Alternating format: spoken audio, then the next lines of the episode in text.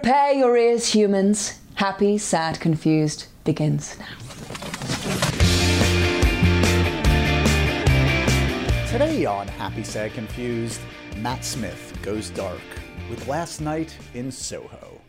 Hey guys, Josh Horowitz here with another edition of Happy, Sad, Confused, and a returning guest, Mr. Matt Smith. You know him, you love him, Doctor Who, The Crown, the list goes on. He is always fantastic in whatever role he pursues, and certainly does it again with Last Night in Soho. This is the film, of course, from Edgar Wright, recently on the podcast, a twisty, turny psychological thriller currently in theaters that I highly recommend. Anya Taylor-Joy, Thomasin McKenzie, and yes, Matt Smith in kind of a dark, villainous turn without revealing too much. But he is always hugely entertaining to watch and hugely entertaining to chat with. Of course, a few years back, I had Matt alongside Claire Foy on the podcast for one of the all-time great Happy, Sad, Confused chats. And then in recent weeks, I had Claire on by herself, and here we are now. It's Matt's turn to be front and center. This conversation was recorded, me here in New York, Matt in Spain, where he is in the middle of this long shoot for the Game of Thrones prequel series for HBO, which is obviously a ginormous undertaking. Apologies in advance, the connection was pretty shitty. Matt went in and out a bunch due to connectivity issues. We'll clean it up as best we can. So again, if there are little gaps here and there, you might, that's the reason why. But this chat, despite the little technical glitches, is a delight. Talk all about Last Night in Soho, plus his upcoming turn in Morbius, his near turn in Star Wars, The Rise of Skywalker. Haven't heard Matt ever speak about this before, and he was willing to chat about it a little bit, so stay tuned for that. Plus, Matt on his comfort movie choice, which is a much different one, a much different kind of a movie than has ever been chosen on Happy, Sad, Confused. So yes, a lot of fun stuff there. Other stuff to mention, let's see. Oh, well, we have our Sam Heughan sketch coming soon on Comedy Central. We've been teasing it on the Patreon page with some exclusive content. There'll be more exclusive stuff over there if you want to check it out on patreon.com/happysadconfused. Also, video versions of the podcast, including this chat with Matt Smith, are available over there. What else? Oh, my chat with Kristen Stewart, dropping very, very soon on MTV News' YouTube page. I will, of course, send it out on my social media, but had a chance to have a long chat with Kristen about her amazing turn in Spencer as Princess Diana. This one is, sometimes the hype isn't really worth all the hype. This one, it's worth it, guys. She's amazing in this, and I really think she's certainly going to be up for all the big awards, and I could really see her taking home an Oscar. I know it's way early, and I know it's crazy to talk like that, but I don't know. If I were putting my money on anybody right now, I'd put it on Kristen Stewart. So we'll see. Regardless, it's a great movie, a great performance. Awards are silly in their own way, but just further proof of how far she's come, and just happy for her and happy for us that this great film exists. Spencer, coming soon. Anything else I want to plug? Eternals coming this week. There's some cool content that I've taped, or will be taping rather soon for that, so stay tuned on that front. And yeah, I think that's all the stuff I want to plug right now. Let's get right to the main event, guys. This is me and Matt Smith. The new film, again, is Last Night in Soho. Check it out in theaters while you can, from director Edgar Wright. You know it's always a treat when Edgar's involved, and certainly having Matt in it only adds to the value proposition right there. Here's me and Matt Smith. Mr. Matt Smith is back on the podcast. I mean, it's not my silly little office. It's on a sad little Zoom screen, but I'll take what I can get, man. It's good to see you. It's good to see you too, brother. Thank you so much for having me on.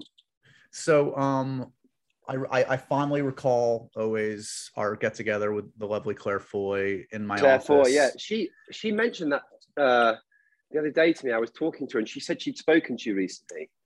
We did. We had a nice little catch up. Yes. She's cool, the Foy, isn't she? What a cool cat she is. She's so damn cool. One of the greats. Yeah. I was gonna say, I mean, I was hypothesizing that our weird chat a few years ago, the three of us, was one of the weirder, sillier chats I've ever had. And I was trying to figure out if it was one of us, it was all three of us, but she was similarly off her rocker when I chatted with her. So it's not your fault. It could have many of us. Claire. Let's blame her. Frankly, let's blame Claire. She's the mad one. She is quite mad, actually. Well, we like the mad ones. Yeah, we were in quite a silly mood, weren't we, that day? I seem to recall it was quite. It was. You were at the end. You were at the end of the press tour, so I got you punch drunk in the best possible way, I think. I was going to ask you because I remember you delighted in my silliness in my office. What do you bring with you to your environs when you go travel the world making your films and TV shows? Do you bring anything cool? I'm in my hotel now, as you can see, and no, not really. I mean, I bring Netflix with me wherever I go. No, not much really. I'm afraid I'm not that interesting. Just, there's no creature comfort. What about in the? I've got some Birkenstocks that I wear with my socks, and loads of tracksuits. I'm big on tracksuits. It's all I sort of wear really. But apart from that, not a great deal. I wish I could bring my dog, frankly. Oh. I think I got a dog in the last year. I've become that which I used to mom. Did you? Oh my God. So did I. I've become that guy I used to mom. And it was a lockdown dog as well. Pathetic. What breed is your dog? Ours is a rescue pit mix. And she is the sweetest. Wow. Lucy. No way. We're very proud of her. She just won, Matt, a Halloween dog costume contest. And again, a year ago, I would have made so much fun of what I am now. So what did she go as? She went as a bumblebee, obviously. I'll show you a photo. Tell me about your dog. Show me a picture. He's called Bobby. He's an Irish terrier. He's a lunatic, frankly. But, he's cool.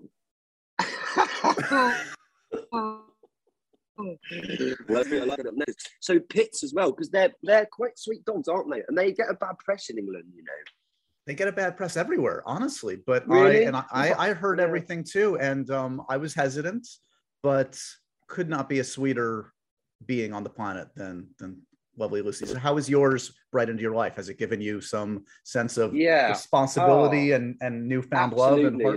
There's a degree of structure that comes with it, isn't there? And it's forced me to be organised. Obviously, being on a film set sort of most of the time. You've got to be organised, but it's I've been sort of here filming for a few weeks now, so I miss him terribly. I'll be in a really pathetic way. I'll run up the stairs to see him when I get back to my house. Again, you're talking to the converted. I get it. Yeah, I mean, like, whoa, you're back. It's you, and you're like, yeah, I'm back, man. Let's go for a walk so I can pick up your shit. Yes, I do want. Wait, it's so funny you say this. I just recalled part of my conversation with Claire because she's considering getting a dog. Yeah. I don't know if she's mentioned this to you, and she's saying, getting one. She's gone past considering, and I've been encouraging her. I mean, she's getting one. I think it's all signed, sealed, and delivered. I asked her, she was saying like, the problem is the picking up the poop thing, but I guess if you love it enough, and I asked her, and I apologize for this, Matt, I said, yes. You love Matt, would you pick up his poop? Do you love him enough to pick up Matt Smith's poop? And she said, you know what? I think I do. I think I would. Oh, good old Claire Foy. I'll take it where I can get it. Hey, now in a pinch. I'll take it where I can get it. I'll remind her of that. Please do. So let's get the, I was going to say, let's get the stuff we have to do out of the way. But in this case, I love what we have to do, which is talk about Last Night in Soho. I love this movie. I love me some Edgar Wright. Yeah. I spent some quality time with Edgar when he was here in New York recently. Talk to me a little bit about, he's the guy that's on so many actors list. Was he in the secret Matt Smith directors list of people you were dying to work with? 100%. He was in my top 10. I ticked one of them off. Only 8 to go, 9 to go probably. So I look, I he's a friend of mine, but I truly think we're dealing with a sort of a generational talent. And I'm really proud that he's a British filmmaker of such high regard, high quality, but also just to spend time with him and talk to Edgar about film is sort of thrilling in itself, because I think he's seen every single film that's ever been made. I mean, you know, I looked at your list of actors and actresses that have picked their sort of comfort film, and you sort of go, I bet Edgar's seen all of them. Oh yeah, I bet he's seen every single one. You know, and even with music, there's a sort of encyclopedic, forensic, ferocious quality to investigate and digest all of that stuff. So, you know, I learned so much from him technically, but also I just think he's a bit of a film wizard, really. And I'm really proud of this film, and so pleased I got to vote with you. I heard Thomasin mention the other day that he gave her like a list of 50 movies to check out. Do you get the same list, a different list? Is it cool, you know, amazing 60s movies? And also he's got his list of 1,000 movies, which I would urge anyone who's listening, if you've got any time and you're ever stuck on a Sunday afternoon, and it goes from the 30s right through to present day, and each decade's got some real pearls in there. There's some great, you know, I mean, I spend my time sort of picking his brain on, like, you know, 80s movies, basically. Totally. So let's talk about this character in particular, which we can't reveal all the secrets of this film, but Jack is mysterious. He's debonair. He's seductive. He's a little menacing. How is he described on the page? And how did Edgar describe him to you when it was presented to you? I think you've just done him. Yeah, I think you've just done him, really. I think hopefully sort of, you know, dances in all of those troops a bit. But, you know, I mean, also, he's a sort of character really from a bygone era a bit. You know, there was something interesting about when you look at Edgar's list of films that he gives you and stuff, there's a certain type of sort of actor that Jack is, I think, a bit. And, you know, those kind of boxy 60s suits. And he's done such a fabulous job of recreating London in the 60s as well. And yeah, it was nice to, you know, play a sort of villainous cad, I suppose. It's funny because, like, now that I'm thinking about it and the kinds of roles you've done and the kinds of projects you've done, so much of what you've done is like, feels like what you imagine movie making to be, right? Like the transformation, the wardrobe, the accoutrements of the sets. Like, you've had that experience in different ways, whether it's currently doing your series you're doing now, or it's doing Doctor Who, doing The Crown. These are all like, oh wait, this is what I would imagine it is to make a movie or a TV show in the old-fashioned way. Yeah, well, you know, I feel very fortunate to have worked on those shows. I mean, it was wonderful doing, you know, to get to play the Doctor was such a gift, really, because it's such a sort of bonkers part. Yeah. And, you know, then I was very fortunate to work with Claire, and yeah, you know, I feel I've had some luck when it comes to some really interesting projects, certainly. Talk to me a little bit about the, you know, there's obviously the filmmaking at work here from Edgar is impeccable. It always is, but kind of what he does with the camera in this, and kind of these scenes between you and Anya and Thomasin, and the camera moving around and doing these switches where Anya and Thomasin have to kind of switch. It sounds like it's a ballet. It sounds like it's a dance, a choreographed dance. Are you the one, because you've described yourself to me and others as klutzy over the years. Do you feel like, I'm going to be the one that's going to fuck up this beautiful master shot? You know, because like Anya's sort of frustratingly brilliant at everything with what seems sort of very, you know, she seems to sort of exert very little and achieve a great deal. Actually, a lot of that stuff was us just hiding behind one another and sort of popping up. It looks like sort of, well, and it is, there is a degree of kind of technical wizardry going on, but also it's a lot of smoke and mirrors and, you know, a bit of puff, puff, bang. There we are. Oh, my turn. I'm up. And then someone else is running round behind the Steadicam, sort of trying to get in. How does it feel at the end of a shot like that? Does it feel exhilarating? Like, we just did it. Yeah. It does. And I sort of love that part of the movie. I was pleased. I was grateful for kind of Edgar for writing a dance. I thought, yes, cool. That sets me up. Where are you at on, I mean, I was talking to Edgar about this. It's really interesting that this movie comes when it does, because we're so in this like nostalgia culture where like the 80s and 90s, which I know you and I kind of like grew up with and we love that stuff, all being kind of rebooted and sequelized, etc. And this is kind of Edgar saying like, well, nostalgia is fine and all, but let's not romanticize too much what came before. Yeah. Do you have similar kind of split feelings about nostalgia? No, I sort of, I'm afraid I'm a bit of a sucker for nostalgia. I dwell and revel very much, particularly in like we're talking about the 80s. There's something, a warm, lovely fuzz that I get from watching any movie from the 80s, really. And indeed, musically in the 90s, you know, I think the 90s were just fucking great, man. I feel quite lucky that I hit that at a good age. Right.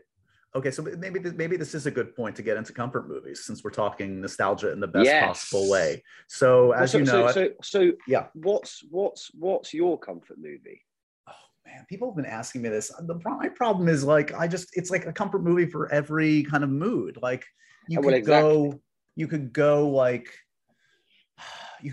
a Raiders of the Lost Ark kind of a thing, right? Something I've seen 100 times. That's just a perfect movie. I mean, I grew up. Is Raiders the one where he has the fight in the car? Yes. Brilliant. What a brilliant bit of filmmaking that is, by the way. There are like 8 sequences in Raiders that are just like gorgeous, and just before you even know what filmmaking is, you know you're watching something special. So what did you think when I said comfort movie to you? Did something spring to mind in particular? Yeah, I mean, like a few of them sprang to mind, to be honest. I mean, look, right. So I went for Indecent Proposal. Whoa. Yes. Yeah, man. Woody and Demi Moore just looking like $1 million, by the way. And peak Demi Moore, definitely. Yes. Yeah, I fucking love that film, man. And then I'm like, you know what? How about Ghost as well? Ghost is in there as well. Swayze just on fire. Thank you very much. Demi again. You know, and I was totally in love with her, to be honest. So for those that don't know, let's brief them off the top of my head, because you're springing this on me. I believe it's Adrian Lyne directed it, I want to say. It's Robert Redford, Woody Harrelson, Demi Moore, and it's this provocative kind of what if rich guy offers this couple, what is it, $1 million for one night with his wife who happens to look like Demi Moore, and they take him up on it, and the repercussions therein lead to some complications. Did I get it in a nutshell? Yeah, exactly. That's very apt and very well done. I mean, he's playing snooker, Redford, and he's like looking all cool, looking just totally Redford, and he's like, how about, okay, and he just sort of presents him with this opportunity, $1 million for one night with your wife, just one night. Like, man, I've been thinking about it, and she gets in this amazing black dress and goes on his boat. What she sort of, without ruining it for people who haven't seen it, is this really, I think, I don't know, this is a great love story, you know, and you're really rooting for Woody to sort of win her back, because she obviously falls for the charms of Redford, and there's a great scene in the rain where he tries to punch Robert Redford. I don't know, it's just I'm you know, I've shown that movie to a few people. But then, you know, it could also be like, I rewatched With Nell and I the other day, and, you know, that again just floored me with its brilliance. So good. So quotable. Richard E. Grant at his best. But let's go more into the proposal, just because that's an unusual pick, I will say, given what other people have selected, because people don't necessarily go like sexy when they go for that. Yeah. Like, this movie came out in 93. How old were you when this came out? God, 1993. I was born in 82. So what was I? 10, 11, 12, 13, yeah, like 13, 14. So do you remember like it kind of awakening something in young Matt Smith? So. I mean, I think Demi awoke a lot, to be honest. But you know, I sort of also, I loved Woody in it as well. I remember being, and Ghosts as well, to be honest with you. Maybe I watched it with my parents or something, or my sister, I don't know. But it sort of does take me, I mean, yeah, my sister loves that movie, so maybe there's something in that. It does, it sort of, it's not really a family movie though, when I think about it, do you know what I mean? It's not like one you watch with your mum and dad, is it? No. Is it? You've never really done a movie. You've never done a movie that seems similar at all to Indecent Proposal to me. Are you itching to get into the erotic thriller part of your career? God, I'd love to do an erotic thriller. But also, didn't they make like erotic thrillers in the 80s, which is brilliant? Single White Female, The Hand That Rocks the Cradle.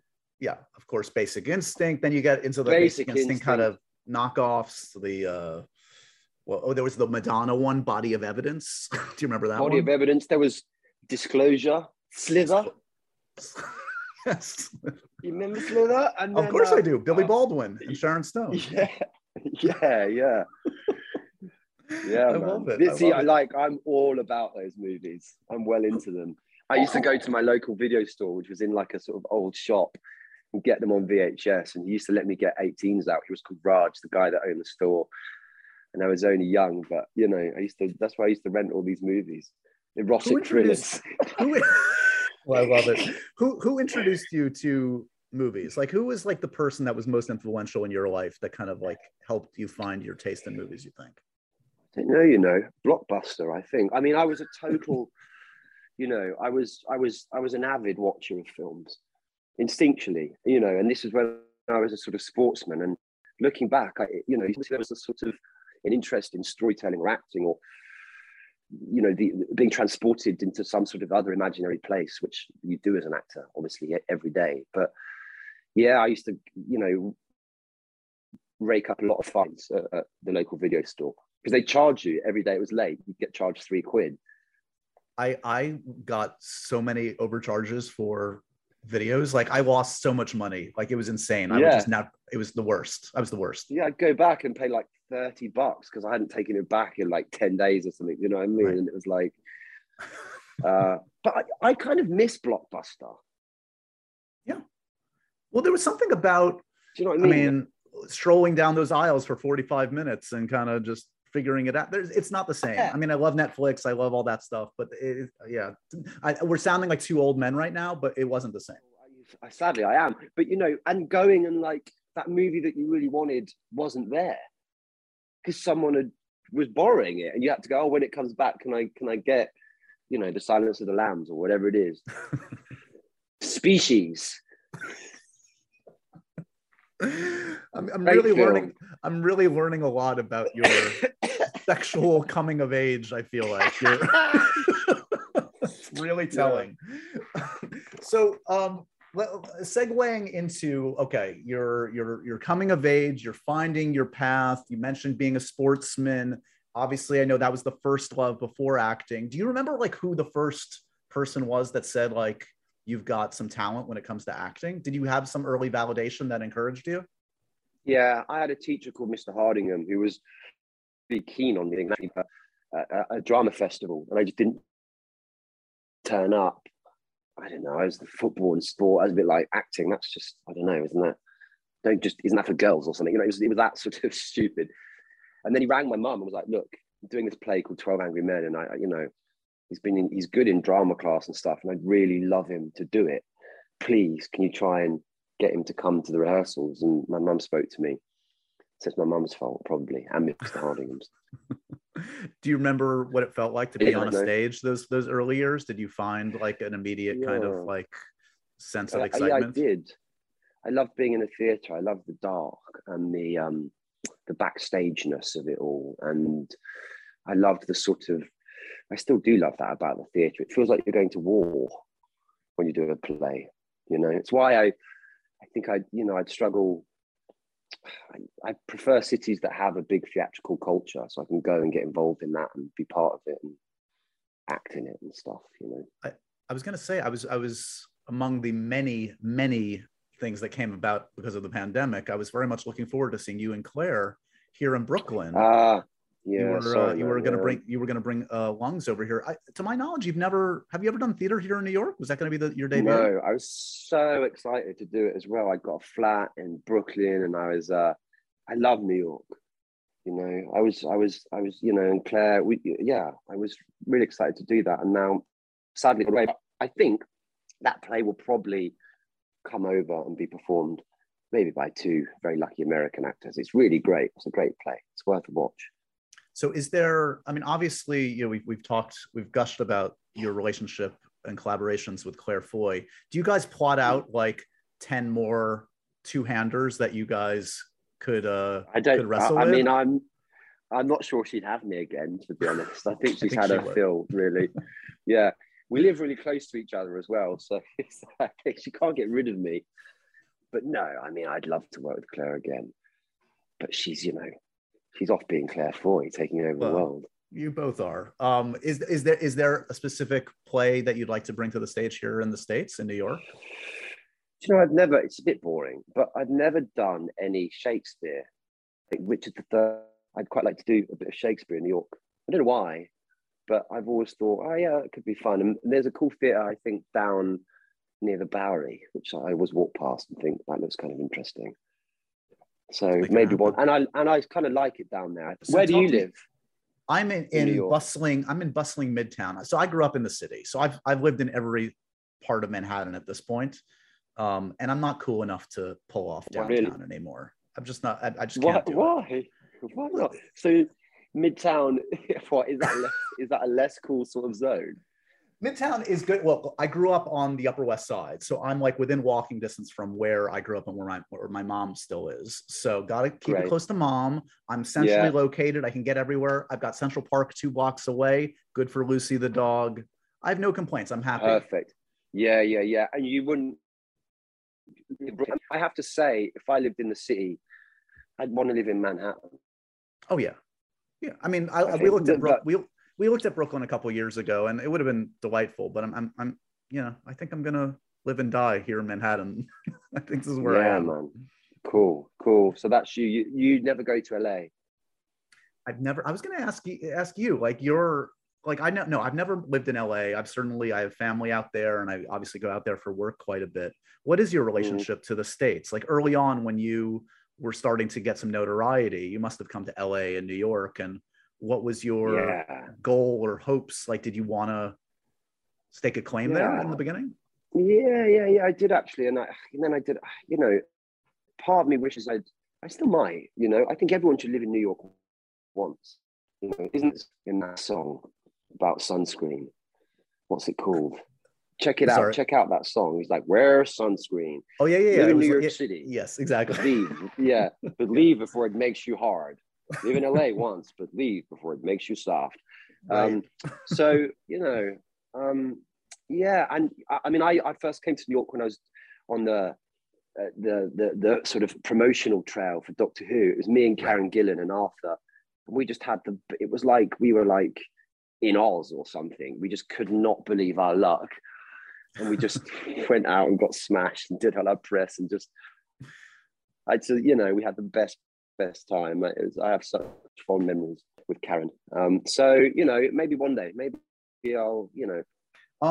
So prior to Doctor Who, here's something I came upon. Is it true that you were in Martin McDonagh's In Bruges and didn't sadly make the final cut? Was that a blow to poor young Matt Smith? What happened? Yeah, it was. But he's such a cool guy, Martin, that he wrote me a letter on squared paper.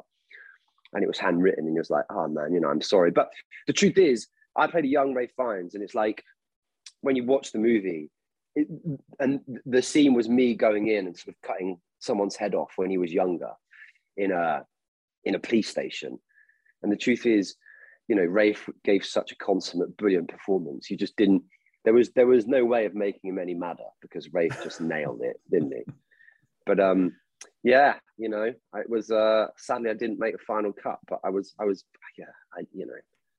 pleased because I love Ralph. He's one of my favorite actors. It was, he's a rite of passage for any actor. Any actor worth his salt has to be cut at some point, right? You've got to be cut out of something, haven't you? Now speaking of that, I have rumor control for you. One thing that I have not gotten to the bottom of, Matt.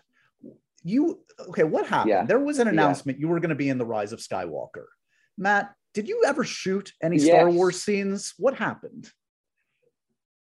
No, I didn't. There was. We were close to me being in it, but then it just never quite happened. I think the thing they were thinking of me for, eventually the part became, it became obsolete and they didn't need it, and so I never got to be in Star Wars. There we are. Wait, what? But, here's conjecture. Was this Palpatine's son? Was that who you were playing? I could not possibly say. But it was a pretty groovy thing. It was a really groovy part and concept. It was big. It was a big thing. It was like a big story detail, like a transformative Star Wars story detail. But it never quite got over the line. No, I can't deal with this. I'm gonna have nightmares about this now. Yeah, I mean, it was like it was a big shift in the history of the franchise. I need you to stop talking. You're getting me angrier every successive word. yeah, I know. There we are. Did you ever get into like costume? Was there a costume test? Like how far along did you get? There was no costume. There were a couple of meetings to talk about it. And The good part is you still have your Star Wars eligibility card, so it's a long career. Well, maybe I can come back. You never know. I mean, if God, to come back as that, like this is the worst. Yeah. This is the worst possible time for the phone to cut out. Just so you know, the worst possible time. Oh God, I hope. Sorry, it's because I'm in Spain and the internet's really shoddy in our hotel in the middle of Caraxes. Sorry, my friend. That's okay. Speaking of Spain, another thing you can't discuss, but we're very excited for you. You're embarking on a huge new adventure. The Thrones universe came calling. Yes. Was this is this a no-brainer of a thing when it comes around? It's just too good a thing to pass up. Like, what was enticing about this when this started to be talked about? Well, it's a really good part of the sort of interesting and dark and disturbed part to play, I think. And I thought, it'd be interesting to try on a blonde wig as well, all that, and flying some dragons and get involved in some sword fights. Yeah, how are the dragons treating you? Caraxes is pretty good. He's big and red and angry. I mean, that's the way you like your dragons, right? He is. He's a really angry dragon. Mine's the angriest. Mine's the angriest of all the dragons. There is no angrier dragon than Draxys. He's a real moody bastard. Look, if you're going to have a dragon, you don't want the sedate, chill dragon. You want the badass dragon. No, it's sort of like my dog. You want it with a bit of pep and personality, don't you? Is there... I would imagine on a set like this, there are two ways to feel: like an immense pressure because you're succeeding Game of Thrones, or no pressure because everybody is going to be there and ready to receive you. Is it a little bit of column A and column B, or like what's the attitude of being in something of this scale? It's definitely both, Josh. Yeah, because obviously it's impossible for this show to ever really succeed in the way Thrones did. Thrones became a sort of cultural phenomenon for many people, and it's never ever going to quite scale those heights in the same way because that was its own unique thing. Whether people are ready to receive it or not, who knows? You never know. But we sort of make it in earnest, and we try our best to deliver something that is an entertaining world, with dragons and sword fights. And a hell of a cast too, I might add. Great cast. Speaking of great casts, I've just watched today the latest trailer for Morbius. I've got to see that. I've not seen it yet because it came out today, didn't it? It just came out. Look, it looks great. Not enough Matt Smith in the trailer. I'm just going to say it Matt. Yeah, that's what my friend texts me. He's like, oh yeah, I saw Morbius. You're not in it. Damn, really? He's like, are you actually in this movie? I'm like, yeah, I've got loads of stuff in it. Oh no, you've been in Bruges again. Same thing. Oh no. Well, no, actually I've not, because I've seen it. So I've definitely not been in Bruges. I'm in there. So I don't know why I'm not allowed to be in the trailer. Blimey. Well, that's good though. That's exciting. It's I love, you know, it's sort of going back to the sort of movie, comfort movie thing. Lost Boys was floating around there as well. And Interview with a Vampire was floating around there as well. I love classic vampire movies. Who's more eccentric, you or Jared Leto? You both have different eccentricities, I would say. I'm going to go with Jared. I'm going to go with Jared. He's pretty out there, man. He's cool, though. I like Jared. He's cool. He's too cool for me. I'm intimidated. Something about your coolness. Cool, your coolness I can handle in a weird way. I don't know why. I think it's a nerdy cool. He's just too cool for school. I don't know what it is. Yeah. Well, he's Gucci cool, isn't he? He's Gucci cool. That's a rare breed. Are you referring to the movie? Have you seen him in that trailer for Gucci? That's insane. I haven't seen that. I'm looking forward to that. A bit of Ridley, a bit of Gucci. Yes, sign me up. So was this one an easy one to say yes to? Because you've been rumored for other comic book properties over the years. Have there been ones that have been tempting, and what made this the one to jump at? Vampires. I love vampires. Like, vampire movies are right up there with my favorite movies. And sort of, you know, because there's a touch of the sort of erotic thriller about them, which we've discovered today, Josh, is my sort of niche. I've always wanted to, you know, be a vampire in my life. So, you know, as I can't do that, the idea of playing one was just really thrilling. And obviously Jared is a fantastic actor, and I really liked the director, Daniel. And so, you know, those sort of four elements, I thought, yes, let's do this. So are you just starting on Thrones right now, or is this the next like year of your life? No, we've been doing it since March, and I finish in January. It's tough. It's a long shoot. Yeah, I would imagine. Yeah, I would imagine that's. I mean, you by now you know the ebbs and flows of a long shoot. Like, what are your coping mechanisms to kind of like keep yourself? We talked in the beginning of like you don't bring the creature comforts with you. So how do you stay sane over a year of a shoot? Have you figured it out yet? Get a dog. Is sort of page one for me. But leave the dog at home. Well, when I'm in Spain, I mean, I nearly bought him, but then I was a bit like, you know, the idea of putting him in the hold felt a bit. No. I mean, has your dog got on a plane yet? No. She's too big. Yeah, she can't do it. Really? I mean, because if I came to do a play in New York or something, I'd have to bring the dog. It's like, you've got to be really fucking organized, haven't you? It's like, oh, no, I can't do that because I've got a dog. So, you know, technically kind of thing. I watch a lot of The American Office, which I love. Oh, nice. Yeah, that's sort of, it's like a friendly sort of background. And I don't know, really, you know, you just slog through, man. Well, it's interesting. A belated happy birthday to you. It wasn't a momentous one. Thanks, dude. But we're getting to the end of the happy-go-lucky times. Now, responsibility in the form of the dog, in form of a big number. Oh. We're growing up together. We're going to just have to earn responsibility, I suppose, at some point. I know. Like, when the fuck did that happen? I know. Not to end this conversation on a bummer note, but just... It's like, I'm fucking 40 next year, man. Like, what's the actual fuck? Look. Next year, turn 40, celebrate in New York, bring the dog, we'll all party, my dog, your dog, bring Claire along, yes. She'll pick up your poop if you need to, go somewhere. Yeah, I'm going to remind her about that. Please do. Wow. It's always good to catch up with you, man. I'll let you go just because the connection is kind of shitty, but hopefully we've spread the good word on Last Night in Soho. I honestly adore this one, and it gave me a good excuse to catch up with you, man. I hope you're well. Yeah, it's really nice to catch up and talk to Josh. And listen, man, when I'm in the NYC, let's link up. Big love, bro. Please do. Thank you for having me.